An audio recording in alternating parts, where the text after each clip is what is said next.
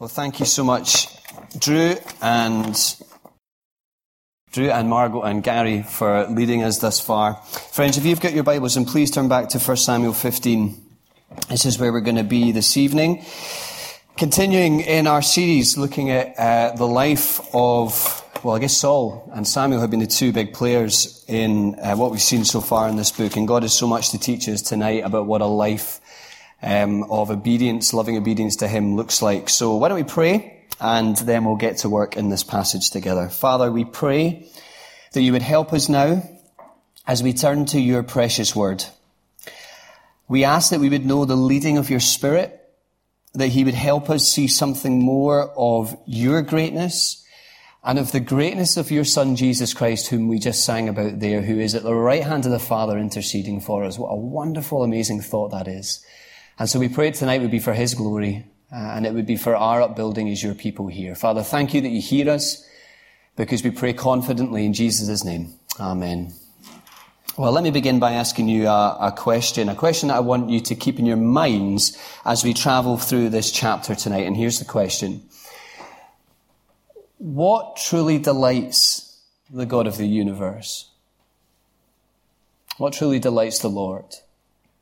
Can I suggest at the outset that whoever you are this evening, whatever's going on in your life, whatever's going on in your heart, whatever you think about this God, that if there is an answer to that question, and, and what I'm going to suggest is there is an answer to that question embedded in this chapter, if there is an answer to that question, then it is worthwhile our every thought trying to get to grips with it. What truly delights the Lord? Second question. What did 162,000 people in the UK pay to go and watch last year. Any takers? 162,000 people go, paid to go and watch last year. Anybody?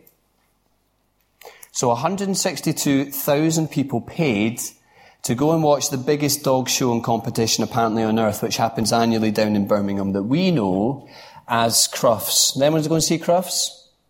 Nope, nobody's paid on that. No one's paid to go and see that one. Nope, I haven't either. Maybe watched a little bit of it in Channel 4. Watched a little dog jump over a thing. That's about as far as I got. But Crufts, now if you're up in your Crufts, you'll know that the mo- one of the most sought after titles at Crufts is the Obedience Championship. That is the one that everybody wants to win, apart from Best in Show. That is the one that everybody wants to win. Indeed, and I, I, googled it this week, okay, I loved googling about Crufts. One dog lover's website called the Kennel Club he said this, to become the Crufts obedience champion is the ultimate accolade in obedience. This is the one that you want to win. And if you're interested, it was won this year by Dot Watt and her sheepdog Zigdan. And there they are, looking very happy, and there indeed is proof that every dog has his day. Now, why do I tell you that? Confession time, I don't even like dogs. Why do I tell you that? Because obedience is right at the heart of this chapter tonight. We've watched this man Saul, the king of Israel, in action over the past few weeks. And tonight, if you like, we're going to see how he gets on at this whole being obedient to God thing. Obedience is right at the heart of this chapter tonight. Remember, this is the whole very thing that God had said in Deuteronomy 17 that his king was to be marked by. And, and so to anchor us in tonight, let me just show you how this theme of obedience, it weaves its way all the way through this chapter. Here's a few of them tonight. Verse 1, Samuel says to Saul, follow with me. Listen. See the words? Listen now to the message of the Lord. Verse 11, God says to Samuel, Saul has not carried out my instructions. In other words, he didn't listen. Verse 19, Samuel asks Saul, why did you not obey the Lord? Verse 26, Samuel says to Saul, you have rejected the word of the Lord. And finally, verse 22, which I think is the key verse for us tonight to see that gets us right to the heart of this chapter. Samuel says to Saul, does the Lord delight in burnt offerings and sacrifices as much as in obeying the Lord? To obey is better than sacrifice, and to heed is better than the fat of rams. So what truly delights the God of the universe? What truly delights this covenant God? Answer, wholehearted obedience to his word. You see that the, the heart is the heart of the challenge that's going to come to us tonight. The heart is what God is going to go after in each of us this evening as we look at Saul in this chapter. This God that we're dealing with here, this God is a jealous God. He's jealous not of, he's jealous for his people. The Lord is a jealous God, meaning that he wants the whole hearts of his people. He wants their total devotion. He wants all of their eyes. He wants all of their minds. He wants all of them. He wants their undivided loyalty. Because as our creator, not only is he the only one who can satisfy our souls, but he loves us too much to see our wayward hearts try and satisfy themselves with pretenders that won't satisfy. You see, this God tonight in this chapter is going to go after our hearts. He wants the whole hearts of his people. And in particular, he wants the whole heart of the king of his people. God's king is supposed to be marked by a resolute, all out, you have all of me, you have my whole heart, you have all of my obedience, covenant commitment to Yahweh. That's my translation of obedience, by the way. He wants all of him. Obedience is right at the heart of, right at the heart of this chapter tonight. Right at the heart of the chapter. So we pick it up at verse 1. He was Saul. Now, I think it's not stretching it too far to say about him, as we've tracked him over the last few weeks, that he's on the downward slide as king. He's a gifted politician, we'll give him that. He's an able fighter, we'll give him that. But he's a confused man because his heart is not wholly the Lord's. Now, if you flick back, God has already pronounced, back at verse 14 of chapter 13, that he will take the kingdom from Saul and give it to somebody else. Why? Because of Saul's disobedience.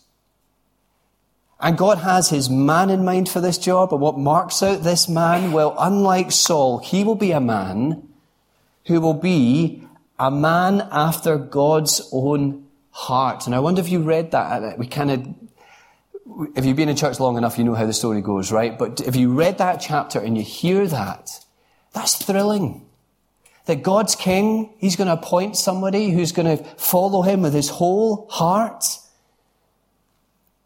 See, crucially, that's the kind of king that God wants, and crucially, that is the kind of king that God's people truly need. That's the king that we need. And so in this chapter, we see the Lord, he will finally reject Saul as king. And, and so if our question tonight is, what truly delights the Lord? The author, as it were, in this chapter, he presents it to us here in the negative, if you like. So, in other words, as he shows us Saul in action, he's saying to us, here is what a life that doesn't please the Lord looks like. First thing for us to see, verses 1 to 23, is that the Lord loathes partial compliance. Pick it up at verse 1. Samuel goes to Saul with a message. In the heart of the message, you'll see it at verse 3. It's right there. And if truth be told, it's quite shocking, is it not? Saul has to totally destroy the Amalekites and everything that belongs to them. And we have to pause there and admit that that is difficult for our modern minds to process. In fact, many skeptics of the Bible point to this kind of verse and they point to it in disgust as if to say, how could you believe in this God? I mean, Richard Dawkins, I looked him up this week, for example, says, episodes like this only go to show that the God of the Old Testament is arguably the most unpleasant character in all fiction. And if we're honest, these kind of verses can embarrass even the most mature of Christians. So I think it's worth pausing and asking ourselves, so we can train ourselves how to answer that question, but also so we can get our hearts around it. What is going on there? What is going on there? Well, the Amalekites are the people who attacked Israel after they'd crossed the Red Sea and they were heading for the promised land. And God had declared in Exodus 17, and apologies I haven't got this on the screen, would have been helpful. Exodus 17, God says, write this on a scroll as something to be remembered and make sure that Joshua hears it. So this is to Moses. Because I will completely blot out the name of Am- Amalek from under heaven. So that's Exodus 17. And here we are many, many, many years later, God having given these people plenty of time to change their ways. And have they changed their ways? Well, it would appear that they haven't. I mean, if you glance your eye to the end of the chapter and to verse 33, Samuel says to Agag, the king of the Amalekites, who's the figurehead of this people, if you like, as your sword has made women childless, here's what he's done. As your sword has made women childless, so will, the, so will your mother be childless among women. So these people, as led by this king, are still marked by a hideous savagery. They have not learnt their lesson. They have not changed their ways.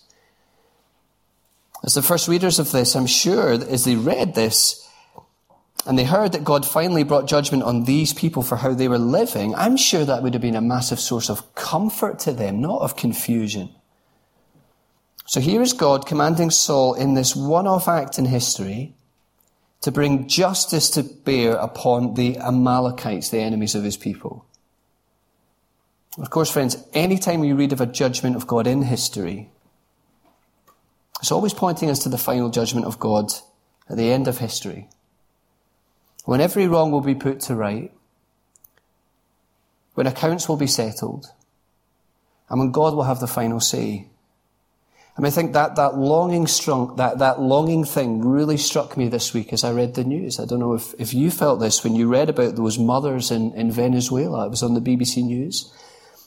Forced to give up their children at birth because so bad is the economic crisis in Venezuela that they've got very little option because they don't think they can keep that child alive. And the reason that that country, one of the reasons that it is in such ep- economic crisis is largely down to the, the economic policies of their president. And it's trickling all the way down to the poorest of people, so much so that people are having to make that choice between keeping my baby or staying alive. And you read it and you think, come Lord Jesus. Come Lord Jesus. What a glorious thought to think that one day God will put all wrongs to right. And the question is, where will we be as we stand before Him? So that's the command God gives to Saul.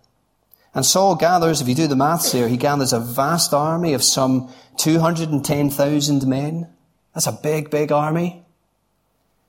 The Kenites, one of whom was Moses' father-in-law Jethro, they are spared because the text tells us they were kind to Israel on their journey to Canaan. And here's where we see Saul's partial obedience kick in. Come with me to verse 7. King Agag is, is kept alive. Now, why that, why we don't know, the text is silent, but it, it may well be that Saul fancies a little polit, uh, political maneuver if he's keeping this king alive. He's kept him alive along with the best of. The best of. That's, that's the hits we're playing here, right? The best of the sheep, the cattle, the fat calves, and the lambs. And just in case we hadn't picked up the hint, the author lets us know that everything that was weak was destroyed, but everything that was good was kept. Everything that was good was kept. And so we need to ask, where is Saul's heart in all of this? Where's his heart in all of this? What's going on in his mind?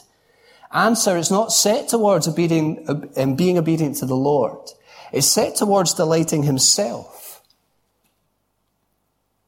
And so verse 11, the God who knows all hearts. Verse 11, God regrets. Feel the force of that word. He regrets that he made Saul king. Not, not that God is saying that oh, he realizes he's made a mistake here. That's not what's going on. More that God's heart breaks. It grieves as he watches Saul's downward sin slide. He grieves the fact that Saul's sin has hardened Saul's heart towards the Lord. And it's interesting, isn't it, to read there Samuel's reaction. What does he do? Does he rejoice? No. What does he do? He cries out. He cries out. Now the text again is silent as to why he does that, but is that not interesting as you read that through? Why is Samuel crying out to the Lord? Could it be, could it be that something of God's heart as God grieves over what sin is doing in this man's heart, could it be that something of God's heart is showing itself in Samuel? How does Samuel feel? Remember Samuel, the man who anointed this king? Heartbroken, distraught, lamenting over what sin has done. the chaos that it has caused in someone else's life. I think that's what's going on here. And indeed, if you need a proof of where Saul's heart is, look at verse 12. What has he been doing this whole time? Has he been serving? Has he been sacrificing? What's he been doing? He's been setting up a monument in whose honor? His own. His own. So he's given himself the Grammy Award for Best Actor in that whole, that whole piece that's just gone. How self-obsessed is this man at this point? That he set up a monument in his own honor. And you see, when Samuel eventually gets to him, it's not Samuel that gets in the first word, it's Saul. I carried out the Lord's instructions. He screams in his face like an excited child trying to tell their parent what's happened. I carried out the Lord's instructions. He's clearly expecting a high five and a fist bump here, isn't he, from Samuel? But did you carry out the Lord's instructions, Saul? Did you carry it out fully? Or is this a bit like the child who's cleaned their room? Only for mum to walk in and it becomes clear that we have very different understandings of what cleaning means. Because Samuel hears a baba there and a moo there. Do you see it in the text? Who do you think you are fooling, Saul? Who do you think you are fooling? And here's the tragedy, I think, of this text. I think Saul's convinced himself that what he's actually doing is fully obeying the Lord. You get that impression as you read about him, him here, don't you? I mean, he offers an excuse, doesn't he, that it was his soldiers that, that spared those things, not him. That they are the ones responsible, not him. He couldn't help himself. He couldn't do anything about it. Interesting there, Saul shifting the focus and the blame, just like Adam did in the Garden of Eden, didn't he? He shifted the blame. Didn't take responsibility for it. He shifted it. And they did so, he says, so that they could sacrifice to the Lord. But I don't think that's the case at all, do you? And verse 16, Samuel quite says, Samuel quite simply says, enough. Enough. And he reminds Saul of the grace and the favor that God has shown him. And simply asks, why? Why did you not obey? But Saul disputes Samuel's claim and he says, I did obey. Again, do you see the deceitfulness of sin at work in this man's heart is totally clouded his judgment. He thinks that he's done a good thing. But notice Samuel's stinging lesson, not just for Saul, but for anyone who would pick this up in the years to come and read about Saul's life. What is it that truly delights the Lord? Well, here's what doesn't truly delight the Lord. Verse 22 and 23. Here's the question. Does the Lord delight in burnt offerings and sacrifices as much as in obeying the Lord? Here's the lesson. To obey is better than sacrifice, and to heed is better than the fat of rams. Here's the comparison. For rebellion is like the sin of divination, and arrogance like the evil of idolatry. And here's the summation. Because you have rejected the word of the Lord, he has rejected you as king. Now what's going on there is that the Lord is saying that he doesn't want Samuel's stuff. He wants, sorry, he doesn't want Saul's stuff as much as he wants Saul's heart. There's a difference, isn't there, between a cold, robotic, distant kind of obedience and a loving one. Husbands will know there's a difference between giving your wife a card on Valentine's Day because you feel like it's what you should do, because you, you think it's what everyone else in the world is doing. There's a difference between that and giving a Valentine's Day card that says, this is just a piece of paper, but behind it is a heart that says, I have eyes for you and you alone. There's a difference. What truly delights the Lord? is a whole-hearted, loving obedience that wants to say, Father, I love you. Here is all of me. Obedience to his word. Old Testament commentator Dale Ralph Davis puts it simply like this. External devotion is no substitute for internal submission. You see, God is going after the hearts of his people.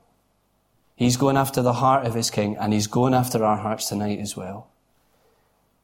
Saul is being partially obedient to God's word. And the Lord loathes it.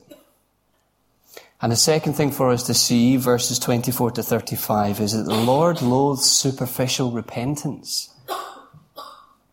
So, the case for the prosecution has been made. And it would appear on the surface, as we read about it here, that Saul offers a hands up, you've got me, I'm guilty, here's the white flag kind of plea, doesn't it? Verse 24, he declares, I have sinned. I have sinned. This is what he says. I gave in to the men, he says.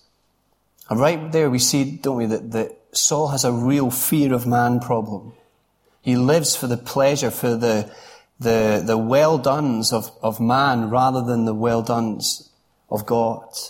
He's concerned with his reputation. In his mind, God is small and man is big. And that's where his people pleasing comes from. That's where all of our people pleasing comes from. And we have a small view of God and a high view of man. Forgive my sin, he says. Isn't it interesting that he asked, he asked Samuel to forgive him? Rather than realizing that his sin is first and foremost against the Lord.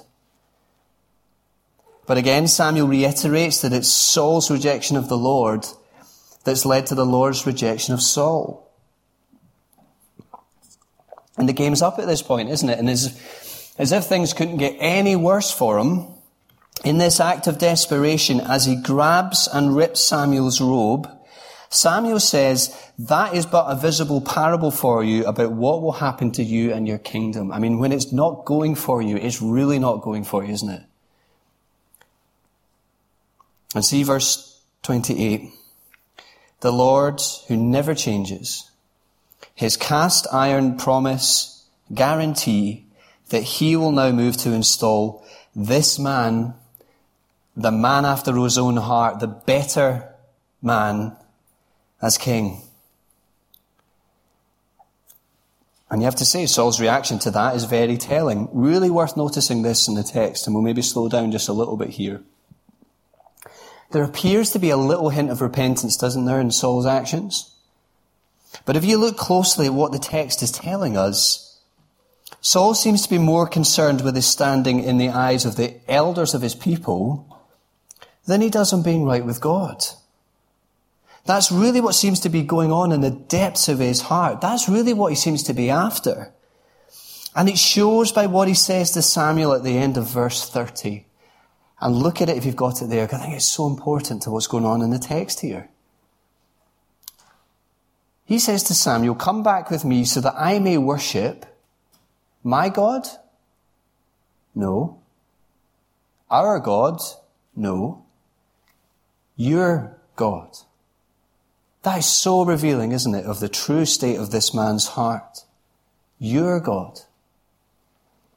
It's often the case I find in not just pastoral ministry, but in just life in general, it's often the case that the comments that people make when their guard is down, the, the comments that people make in their everyday conversations with me, is those that give me a little glimpse into what is really going on in their heart. And I think this is the real tragedy in this chapter. The passion in Saul's heart, the fire in his belly, the love for, the adoration for, the relationship with and devotion to Yahweh seems to have well and truly gone out. In fact, some commentators, if you read them, would go as far as to say, if there was ever a fire in Saul's belly in the first place. Do you see? He's just lost his love for the Lord. Let me ask you in passing, can you see yourself in Saul's revealing words here? Are you here tonight and you sense that fire in your heart, not getting stronger, but growing weaker? And I've shared this before, but I, I think it's so telling uh, and so insightful to something like this. The late Anglican minister and lecturer John Stott was once asked what his biggest fear was for the students who came to study under him. And he always said that his biggest fear was that in the eyes of many, God would move from being a source of delight to be enjoyed, to be being a thing to be simply studied. Friends, I wonder if that's you tonight. Can I urge you to, to to speak to somebody, to pray to somebody if it is. Maybe you can think of somebody in your own life who you know this might be the case for. Can I urge you maybe to speak to them and to pray for them and to ask how you can help them and to pray that tonight might be the night when something changes in your life. Think about it. I mean, what a waste of time this is on a Sunday. What a waste of time this is. If we can't really be honest with one another about the thing that matters most in life. And about what's really going on in our hearts. Because otherwise we're just playing at this. Just like Saul. We're just playing at this. But what a call this is from our God to get serious with Him and to come home. To come home. We love because He first loved us. I remember growing up in church, there was that song that we used to sing, written by a man, I think his name was Brian Doerksen. And the chorus, it was really just a prayer, and it simply went, Don't let my love grow cold. I'm calling out, light the fire again. Don't let my vision die. I'm calling out, light the fire again. It was a, it was a prayer that said, God, help ignite by your spirit the fire in my heart, the love for you that exists in me. It was interesting. I was sitting around, um, sitting in class this week, and uh, one guy piped up that he was a non-Christian for years, and he sat in church a, a, lot of his life, and it was one song that did it for him, and the Holy Spirit just moved into his life, and it was a song. Um, oh, and I've totally forgotten. I should have written it down. It was the song um, "I'm giving you my all." And I surrender all to you. That's the one. I surrender all to you. And he said at that moment, years of just not understanding anything, and God just moved in and broke his heart. I'm giving you my all, all that was, all that is within. I lay it all down for the sake of you, my king. I've got it now, right? That's the one. Do you need to stop and make that your prayer tonight? Do you need to pray that God by His Spirit would rekindle that love that you once had for Him? Do you see Saul's fire in his belly for the Lord would appear to have well and truly gone out? And I'm sure that that is the core reason behind his lackadaisical approach to both his obedience and his repentance because it's not real to him. And if Saul won't do it, Samuel will. You see at the end of the chapter? And King Agag, who clearly thinks, verse 32, that he's played an absolute blinder here, in persuading Saul to keep him alive while his luck's just run out. And Samuel puts him to death. And again, notice the bookend thoughts that drive this little section, repeating the sentiments of verse 11. Samuel mourns for Saul. And God regrets that he made Saul king. Because the Lord loathes partial compliance and the Lord loathes superficial repentance. Obedience, loving obedience is right at the heart of this chapter tonight. So what truly delights the Lord? What truly delights him according to this chapter? What does he say? Loving, wholehearted obedience to his word. This God is after the whole hearts of his people. He's after the whole hearts of his king. And as we read about Saul here, you have to say it's a kind of tragic final nail in the coffin kind of chapter, isn't it? And this is the point at which we're going to leave the book of 1 Samuel for now and we're going to have a little break for Christmas and New Year and we're going to return to it early next year because this is quite a transitional point in the book. Because if you glance your eye to 1 Samuel 16, you'll see God reveals David as his new choice for king. David, who will be, unlike Saul, a man after God's own heart and a king marked by covenant loyalty to Yahweh. That's David. But although David will be better, to use the word of this, this chapter, he will be better. He won't be perfect. We'll see him make mistakes. We'll see him make huge mistakes, even bigger than Saul made. But it seems to me that that David knew the God he was praying to, and David knew what real repentance looks like, whereas Saul didn't. But this book points us well beyond this king. It points us to the king who would come. And it points us to the king, friends, that we so desperately need. Hebrews chapter 5. During the days of Jesus' life on earth, he, Jesus, offered up prayers and petitions with fervent cries and tears to the one who could save him from death. And he was heard. Why? Because of his reverent submission. Son though he was, he learned what? obedience from what he suffered. And once made perfect, he became the source of eternal salvation for all who would believe in him. See, Jesus, this king, God's king, he didn't just obey and offer a sacrifice. He obeyed to the point that he became the sacrifice for us. Here is the king whose life would be marked by perfect obedience. Here is the king who lived the life that we could not live. Do you know that? The depths of sin in your own heart? I find the more I go on as a Christian, I'm more aware of this, my, the sin in my life than I, than I ever was before, but I am more aware of how gracious my God is.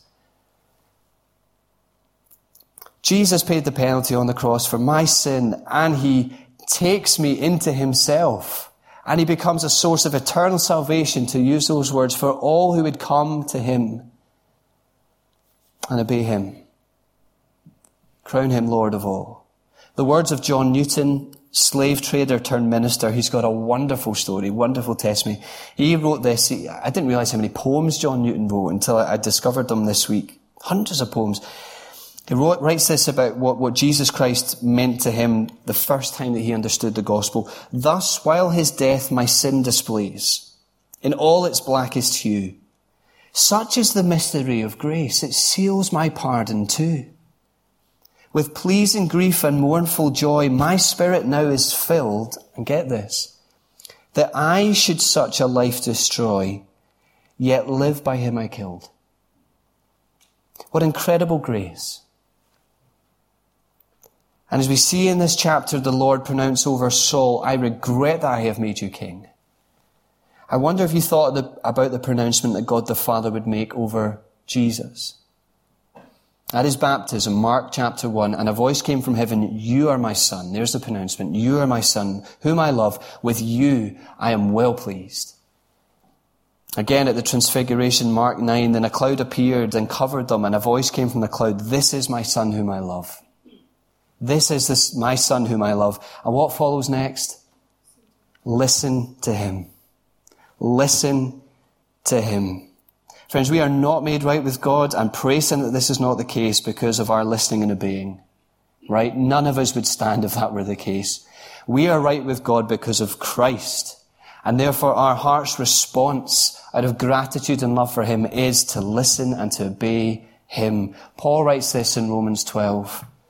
Therefore, I urge you, brothers and sisters, in view of God's mercy, to offer your bodies as a living sacrifice, holy and pleasing to God.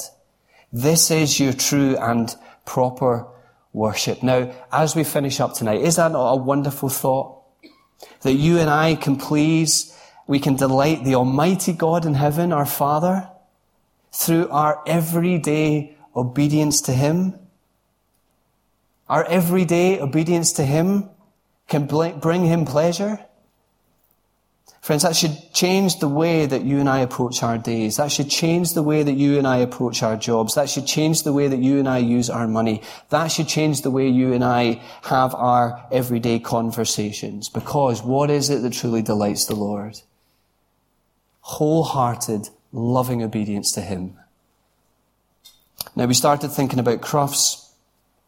As we close, let me just tell you a story about another dog that I was reading about this week. I read about them a lot. I really don't like them. But the, here's another dog. I didn't realize this until a couple of years ago. Did you know HMV? It stands for His Master's Voice. I did not know that until a couple of years ago. Every day is a school day, right?